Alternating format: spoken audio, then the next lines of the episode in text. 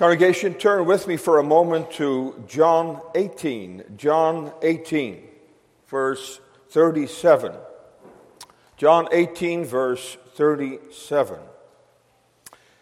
And here we have the, the dialogue that was taking place between Pilate and between Jesus. Pilate is, says to him, Art thou a king then? Jesus answered, Thou sayest that I am a king.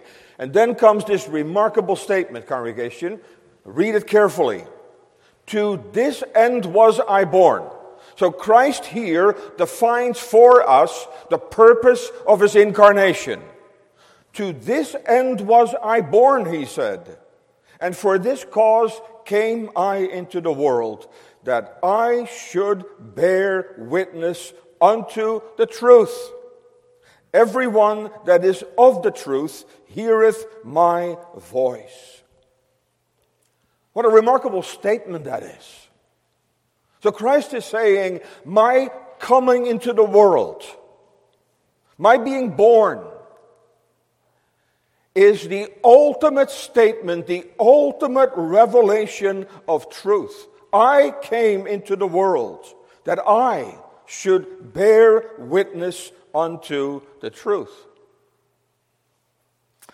And so it should not surprise us that the Spirit of the Lord Jesus Christ, who was shed forth on the day of Pentecost, is the Spirit of truth, because he is the Spirit of the Lord Jesus Christ.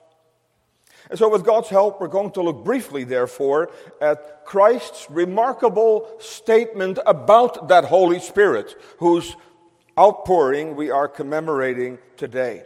And so, we'll read again verses 13 through 15 of John 16. And there we read God's word in our text.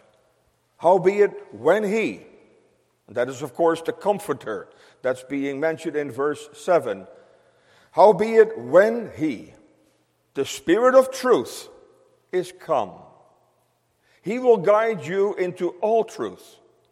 For he shall not speak of himself, but whatsoever he shall hear, that shall he speak, and he will show you things to come. He shall glorify me, for he shall receive of mine, and shall show it unto you. All things that the Father hath are mine. Therefore said I, that he shall take of mine, and shall show it unto you. And so Christ is here speaking about the coming of the Spirit of truth. First of all, he will guide into all the truth. Secondly, verse 14, he will glorify Christ. He shall glorify me. And thirdly, he will take out of Christ and will show it unto us. So he will bear witness to the truth, number one. Secondly, he will glorify Christ, of whom we have just read, To this end was I born, that I might bear witness to the truth. He will glorify Christ. And thirdly, he will take out of Christ and he will show it unto us. And so, who is the Holy Spirit? Boys and girls, did any of you ask your moms and dads that question today? On the day of Pentecost?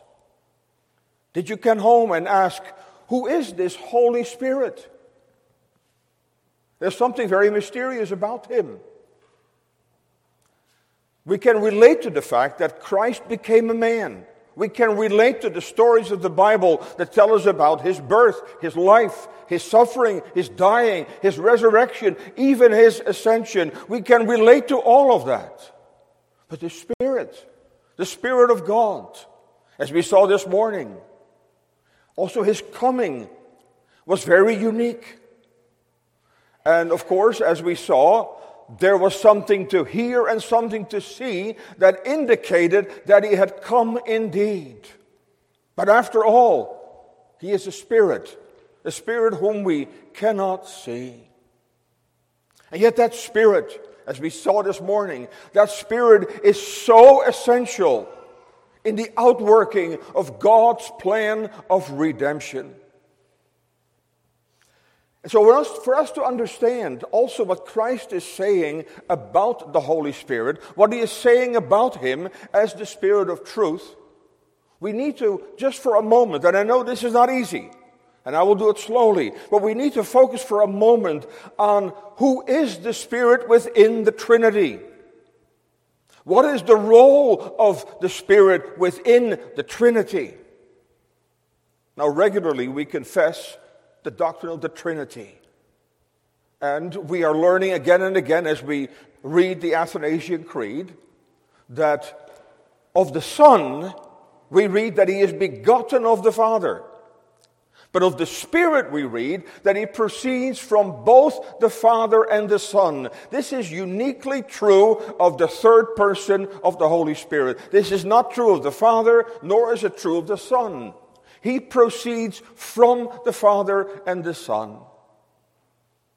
And so, what we need to understand, and I have to be brief here, in a few weeks we will be dealing with it in more detail when we consider Lord's Day 8, which deals with the Trinity. But let me just state as simply as I can. We need to think of the Trinity as this everlasting love relationship between the Father and the Son, who are united in the very person of the Holy Spirit. And it is in the person of the Spirit that the Father lives in full communion with his Son. And it is in the Spirit that the Son lives in full communion with the Father. And so all that dwells in the heart of the Father is communicated by the Spirit to his Son. And all that is in the heart of the Son is communicated by the Spirit to the Father. And I know this may sound difficult and profound, but let me just give you again a simple illustration when two people are having a conversation? What happens? Well, when I have a conversation with someone, my thoughts are proceeding from me to the other person. I am communicating my thoughts to the other person. And the other person then responds, and so his thoughts, his words proceed from him to me. And so we must think of that glorious relationship, that glorious Trinitarian relationship. Father and Son in perfect fellowship and communion in the very person of the Holy Spirit. The Spirit who is the bond of love, the personal bond of love that unites the Father and the Son. And that has been and is an everlasting relationship. That's why God did not have to create to find fulfillment. God is eternally in his triune being. He is eternally and perfectly satisfied within himself. What that means that the Spirit who proceeds from the Father to the Son and from the Son to the Father, that means that he knows the heart of the Father and he knows the heart of the Son. He knows it perfectly and he knows it exhaustively. He knows it completely. He knows what dwells in the heart of the Father and of the Son. In other words, he knows the truth about the Father and about the Son. And he is the one he is the person who communicates that truth. That's his special work, the work of communicating the truth. That's what Jesus is saying here. Howbeit, when he, the Spirit of truth, is come. And so the next question is what is truth? What is truth? The definition is actually quite simple. Truth is that which agrees exactly with reality. So, for the little children, let me give you a very simple example. So, when, in, when your first grade teacher tells you that 1 plus 1 equals 2, and you come home and you take one apple and you add another apple and you have two apples, you know that what your teacher told you is true. Because what your teacher said exactly agrees with how it really is. That's what truth is. We realize that in our fallen world, truth is a rare commodity. We know that ever since we have fallen in Adam, our life has become a lie. Our first parents believed that liar from the beginning. And he is the prince of this world. That's why we live in a world where people are either deceiving others or are being deceived. That's why it's so remarkable that in such a world where the lie dominates everywhere, and we know it even in our own society. How many of us are not entirely cynical about the news? Who can, who can trust what they hear? That's a manifestation of our fallenness. And how amazing it is that in that fallen world, God has seen to it that the truth again is revealed. The truth, first and foremost, about Himself. And what's so beautiful about the outpouring of the Holy Spirit? It confirms not only that God in Christ desires to be reconciled with fallen sinners like we are, but that in Christ and on the basis of his finished work, he wants to reveal himself to us. He wants to make himself known to us. He wants us to know the truth about himself. That is the special work of the Holy Spirit. The special work of the Holy Spirit, the purpose for which he was poured out as the Spirit of the exalted Christ is that fallen human beings might again know the truth about God, the truth about His glorious being, to acquaint fallen sinners with God's truthful record of Himself. That's why the words of Christ in response to Pilate were so profound. He's saying, this is why I came into the world. I have come forth into the world to bear witness to the truth. That human beings, fallen human beings, might again know the truth about their Creator. That's why, of course, one of the reasons why one of the names of the Lord Jesus is the Word. He is the Word, the living Word of the Father. He is the ultimate revelation of the Father. And it's very clear from our passage that when we talk about truth, that that truth that the Spirit guides us into, that truth, of course, has everything to with the person of the Lord Jesus Christ. Because you see, that's the truth God the Father wants us to know. That's why He sent His Son into the world. That's why He has given us the gift of His holy and precious Word. And so, the goal of the Spirit of truth is to acquaint us with the God who made us, who created us, to acquaint us with His Word, to acquaint us with His truth. But above all to acquaint us with his only begotten Son, the Lord Jesus Christ, to acquaint us with the glorious person of his Son, to acquaint us with all that Christ has accomplished in the fullness of time, to ultimately teach us the essential truth that the only way we can be reconciled with God. The only way we can be restored into His favor is by means of the Lord Jesus Christ.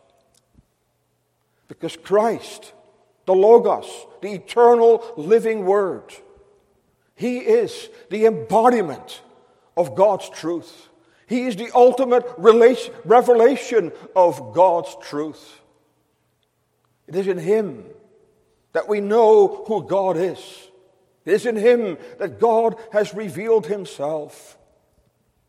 And yet, in spite of the fact that He came in the fullness of time, that He came to become a man, were it not for the Spirit of truth, we would still not embrace the truth that is unveiled to us in the wondrous person and work of the Lord Jesus Christ. And that's why the ministry of the Holy Spirit is so very essential. It is only through His work and through His marvelous ministry that the truth regarding Christ, the truth regarding God's Son, becomes a reality. It is only through His mighty and marvelous work that we will understand who God is, who we are as sinners, but also who the Lord Jesus Christ is as that divinely appointed mediator. That's what happened on the day of Pentecost.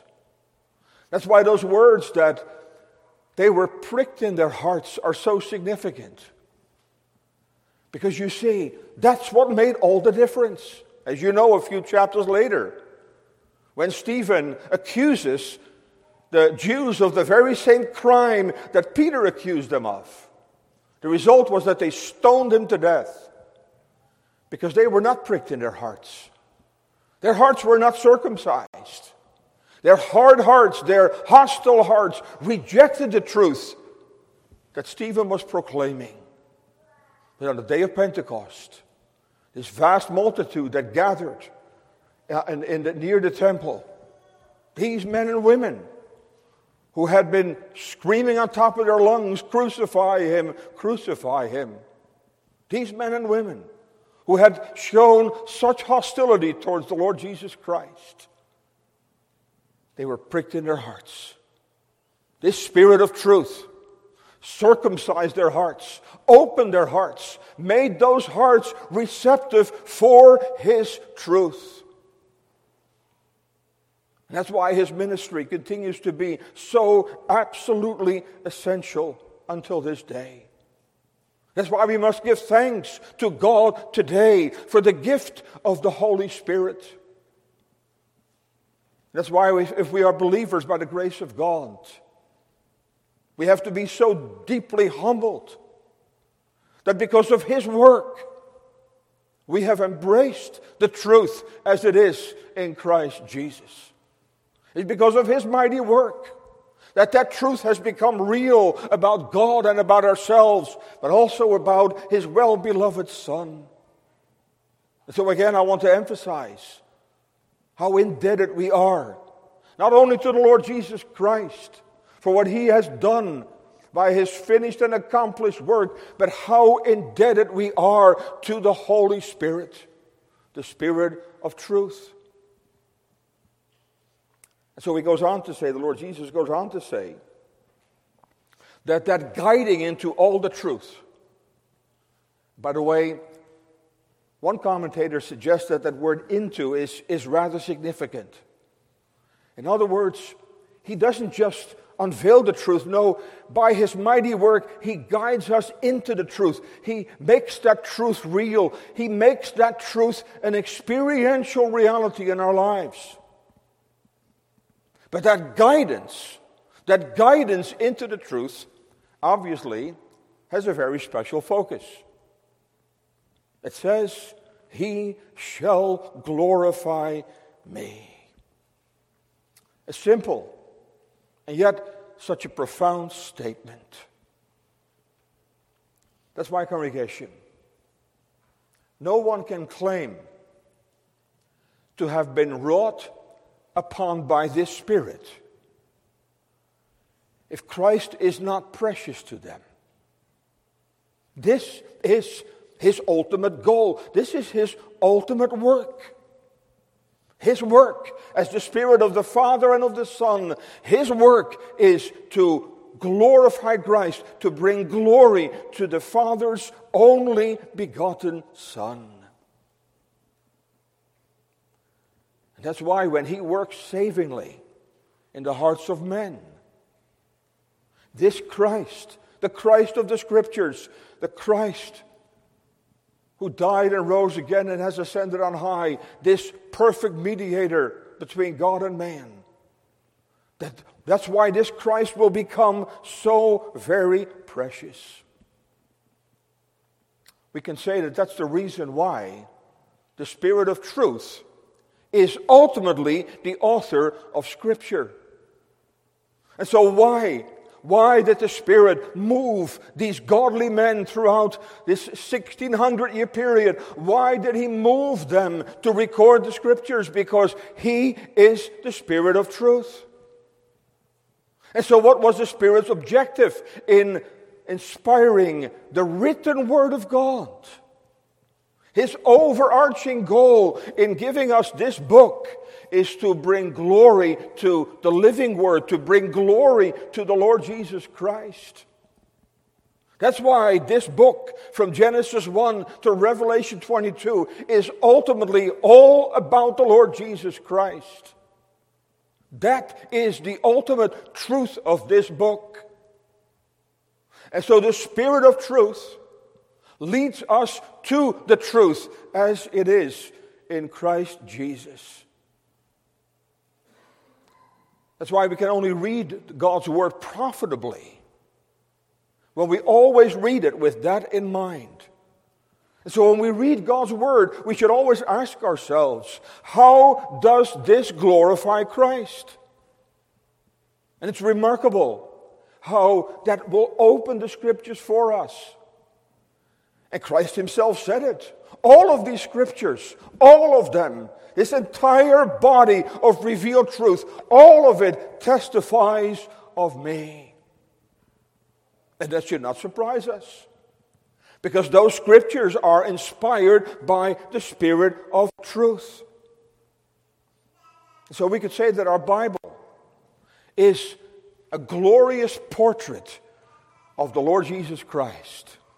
Our Bible is the Holy Spirit's written record of truth. It is a written record of the living Word, the Lord Jesus Christ. So, what is the delight of that Spirit of truth? The delight of this Comforter who comes alongside us to make God's Word real to us. That Spirit who opens the hearts of sinners to receive this truth. Oh, his delight is to guide us into the truth so that we come to a saving knowledge of him who is the way, the truth, and the life. It's his glorious work is to so work in the hearts of sinners that we understand not only intellectually but that we understand experientially that Christ is the only way to the Father, that Christ is the ultimate truth about the Father, and that Christ is the one in whom we can live in fellowship and communion with the Father. It all revolves around Him. And it so pleases the Father. It so pleases the Father when His Spirit glorifies His Son. Because the Father loves His Son. And the Father aims for the glory of His Son. And the more His Son is glorified, the more the Father is glorified. He shall glorify me. That's why we, as ministers of the gospel, have such a sacred responsibility. That means our calling. Our calling is to so proclaim God's truth, to unfold God's truth, that the glory of Christ emerges, that the glory of Christ will shine forth from the pages of Holy Writ. That's our sacred calling. And we could say, when God calls men to the ministry, He calls them for one purpose. He raises us up to bear witness to His only begotten Son. And so, those who are called who are called by God. And I hasten to add, I'm not saying that because I'm trying to draw attention to myself or my brother who is here, but I'm simply stating it as a truth. When a man is called by God, that means that the Spirit of truth will drive us to bear witness to Christ. A true and faithful servant of God is preoccupied with this Christ, has a burning desire. That's why Paul said, Woe is unto me if I preach not the gospel. Woe is unto me if I do not bear witness to this Christ. That's why when the scales fell from his eyes, and when suddenly he saw what he had not seen before, he saw the glory of the Christ he had persecuted. And so no, no sooner is he, no sooner does he walk out of that, that dwelling there in Damascus on that street that was called Straight. And, and straightway, it says, straightway he preached Christ. And the rest of his life, he could not be silent about Christ. Oh, he writes to the Corinthians, I have determined to know nothing else among you save Jesus Christ and Him crucified. That's why Philip, when he was called away from his flourishing congregation in Samaria, when he joins the chariot, when he hears that eunuch, that Ethiopian eunuch, reading the scriptures, the written word, when he hears him reading Isaiah 53, then it says it so simply. And he preached unto him Jesus. That's it. And he preached unto him Jesus. That's why Jesus said himself in John 7, verse 18 He that speaketh of himself seeketh his own glory. But he that seeketh his glory that sent him, the same is true. And see, it is the Spirit of God who raises up His servants. It's the Spirit of God who equips His servants to bear witness to the truth, to proclaim the glorious name of Christ, to lift Him up in all of His glory and beauty, in His preciousness as God's appointed mediator, and all that He has accomplished in His humiliation and His exaltation. And that spirit of truth, the spirit of the Lord Jesus Christ, oh, nothing delights him more as when we bear witness to Christ. That's his work. And so the Spirit will join himself. He will join himself to the preaching of Christ because that's what attracts him. That's what pleases him. That's why God remained silent when the three friends of Job were speaking. Because what was the problem? They were saying a lot of true things, but it wasn't the truth. How do we know that? Well, God condemns them. What a damning indictment against those men. Twice you can read it in chapter 42. He says, You have not spoken concerning me that which is right. You have not spoken the truth. You have misrepresented me. And therefore, God was silent.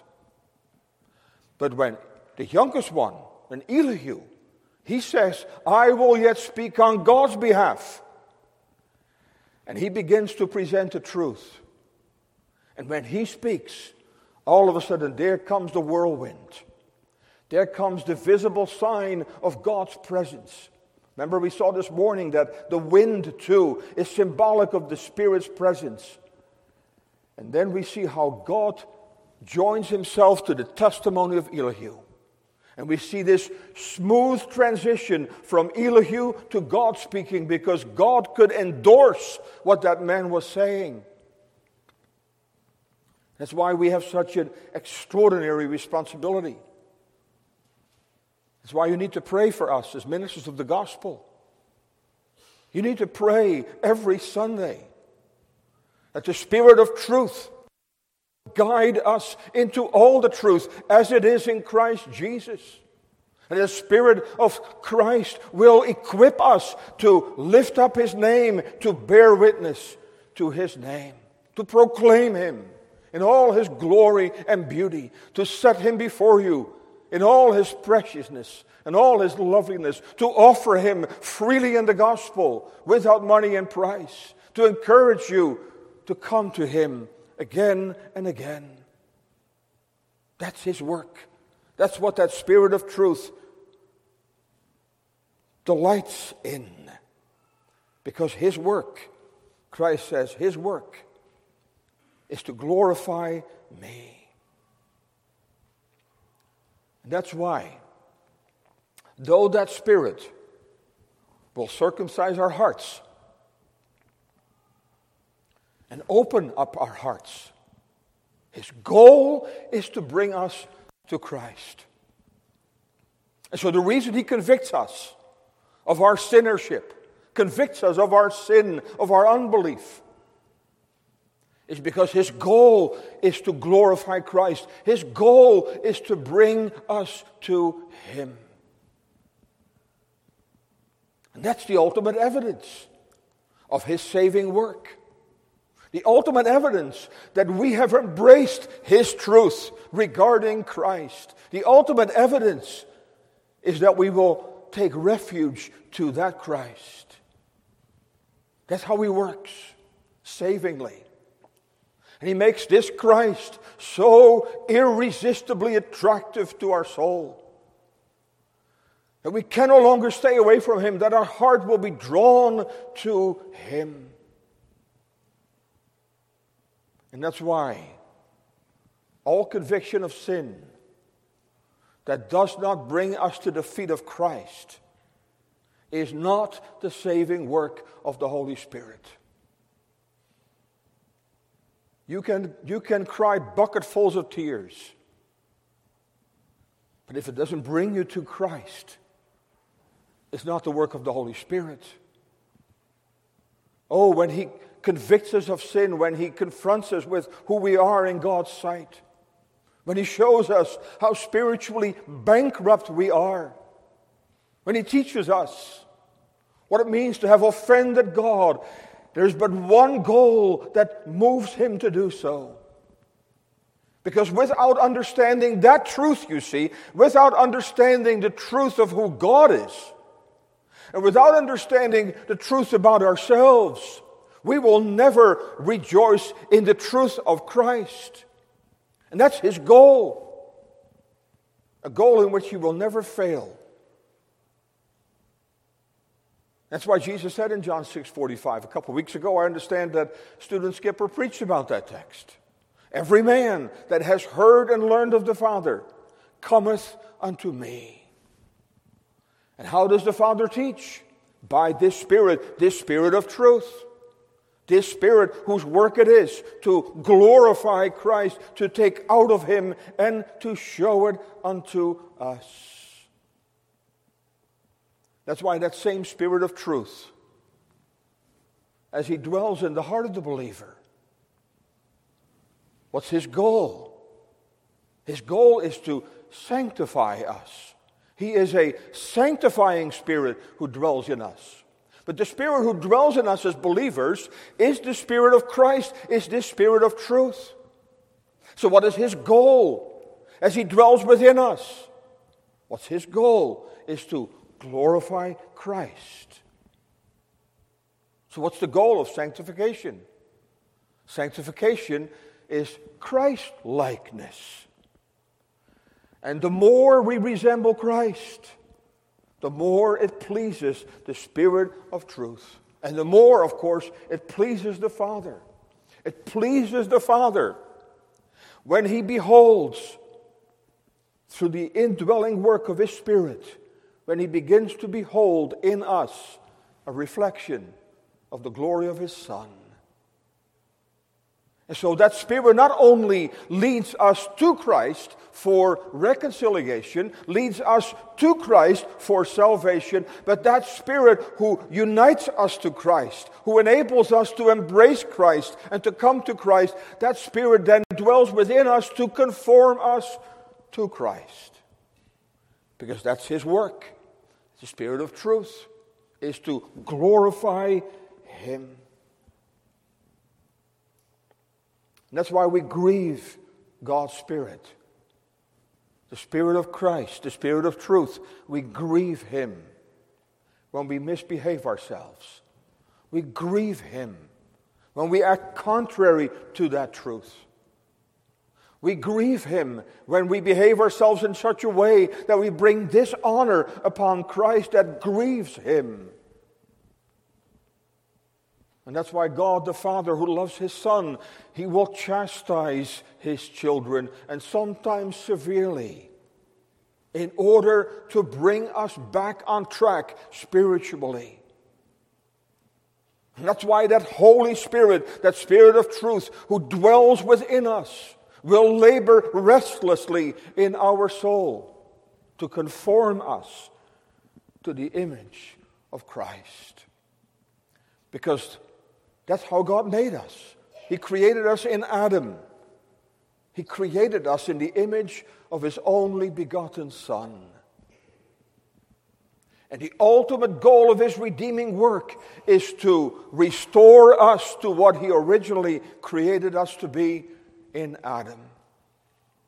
And so it all revolves around the Lord Jesus Christ. So He will glorify me. And then it says in verse 15, All things that the Father has are mine, therefore said I, that he shall take of mine, and he will show it unto you. By the way, this is one of those moments again where Christ gives us remarkable insight into that very special relationship within God's triune being where Christ clearly states that he and the Father are equal. He said, All things that the Father hath. That's quite a statement. All things that the Father hath, they are mine. Because Father and Son are equal. I and my Father are one, he says in John 10, verse 30. In, in, in 14, verse 10, he says, I am in the Father, and the Father in me. But then in Colossians 1:19, Paul writes, "For it pleased the Father that in him, in his Son, in him should all fullness dwell." So Jesus says, "Everything that my Father has is mine." But then this amazing statement that the Spirit of truth, the Comforter, that Spirit of truth, he will take out of me. He will take of mine and he will show it unto you. So not only is it the desire of the Holy Spirit to glorify Christ in all of his redeeming work, in all of his dealings with his children, but it's his desire that we become intimately acquainted with this Christ that we grow in the grace and knowledge of this Christ. That this Christ will become increasingly precious to us. So that out of his fullness, as we read so beautifully in John 1, verse 16, that out of his fullness we may receive grace for grace. And we know that even the Apostle Paul, who knew more about Christ than anyone who ever walked on the face of this earth, even he realized how very little he knew. How very little he knew. That's why when he talked about the riches of Christ, everything that's to be found in him, he called them the unsearchable riches of Christ. A congregation, what a a wonderful statement that is. Because we have to realize that that spirit of truth will eternally guide us into all truth. God's redeemed people in glory will forever be indwelt by that Spirit of truth. And that Spirit of truth will eternally bear witness to God's Son. That Spirit will eternally equip us to see more and more of Christ. To think that that's a, a journey that will never end. Never to all eternity will we ever be done with learning more about this Son of God. He is the Spirit of truth who will eternally, what He already does here. And that's why when God's children close their eyes and enter into glory, they will not be doing a strange work. Here it is all very primitive. Even Paul said, We see through a glass darkly, we see through a glass dimly. Even Paul said, Oh, that I might know him, that I might know more of him and the power of his resurrection. He yearned to know more of him. Do you understand that, congregation? Is that the yearning of your soul? Is this Christ precious to you? You long to know more of Him. You long to know, to grow in the grace and knowledge of that Christ. Because that's the ultimate evidence that that Spirit of truth has also conquered your heart and renewed your heart. That's why a true believer is only happy in this life when by faith they may behold the glory and the beauty of Christ. That's why the true believer longs to know more of Him. That's why the true believer is always looking for Him. And so, the ultimate way in which we can examine ourselves is what does this Christ mean to you, congregation? What does he mean to you? And I'm not talking about how advanced you are in the school of God's grace, but this all believers have in common. Because all true believers are wrought upon by that Spirit of truth. All true believers are wrought upon by a Spirit who leads into all the truth as it is in Christ. That Spirit whose goal it is to glorify Christ. That Spirit who takes out of Him and shows it unto us. That Spirit who makes Christ precious to our soul. Unto you that believe, Peter says, He is precious. That's why the Lord Jesus got to the heart of the issue in John 21 with Peter. Peter, who had so misbehaved himself, said, Peter, do you love me? Peter, do you love me? He asked them three times. Because you see, when that spirit of truth guides us into the truth, that spirit whose goal is to glorify him, when he works in us, we cannot but love this Christ. And this Christ becomes precious.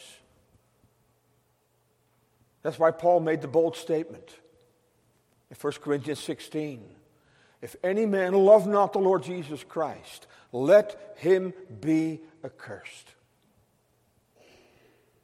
so that's my question. How do we know whether the spirit of Pentecost has also transformed my life? How do I know that that spirit of Pentecost dwells in my heart? It'll be in answer to that question Do you love the Lord Jesus Christ? Has he become for you the chiefest among 10,000? Has he become to your soul the altogether lovely one? Is he the Savior that sits, that fits your soul as precisely as a key fits a lock. That's how He works, you see. And so the expression that the Spirit of God makes room for Christ is a very legitimate statement. That's exactly what He does because by nature there is no room for Him. By nature there is no room for the truth as it is in Christ. But when this Spirit gets a hold of us, when He works in us, He makes room. And He so works in us that this Christ becomes the precise fit for my soul. This Christ becomes altogether lovely and altogether precious. And so the Spirit of truth has come. And the Spirit of truth continues his ministry until this day.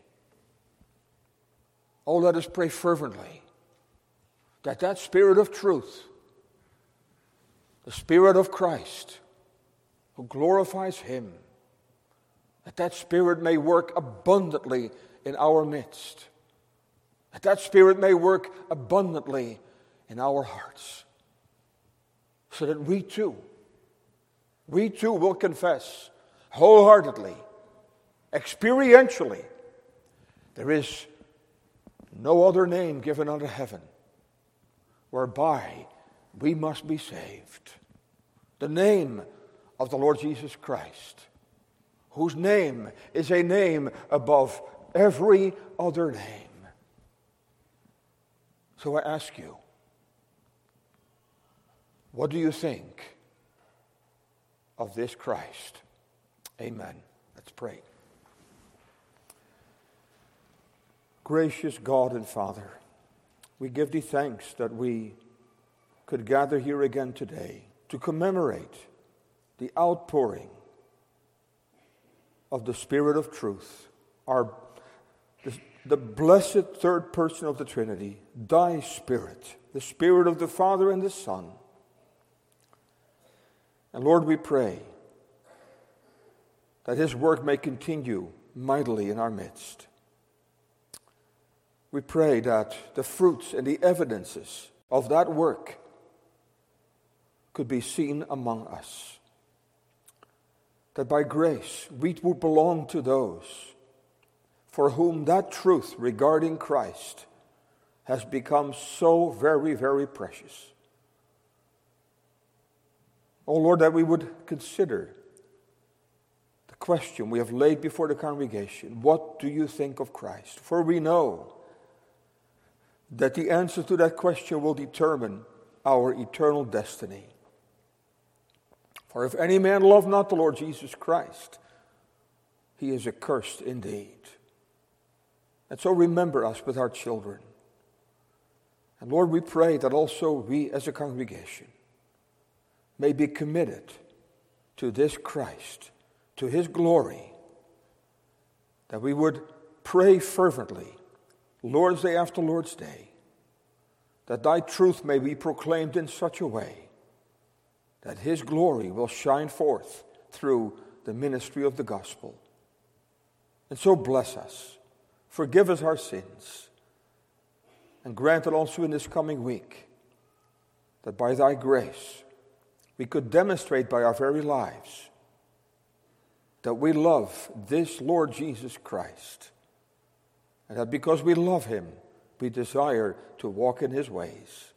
Keep us from harm and danger gather with us again this coming Lord's Day. And we pray for our dear brother who will bring thy word to us, that thou wouldst also give him a rich measure of the Spirit of truth, that he too may lift up the name of Christ among us. We ask it in his name. Amen.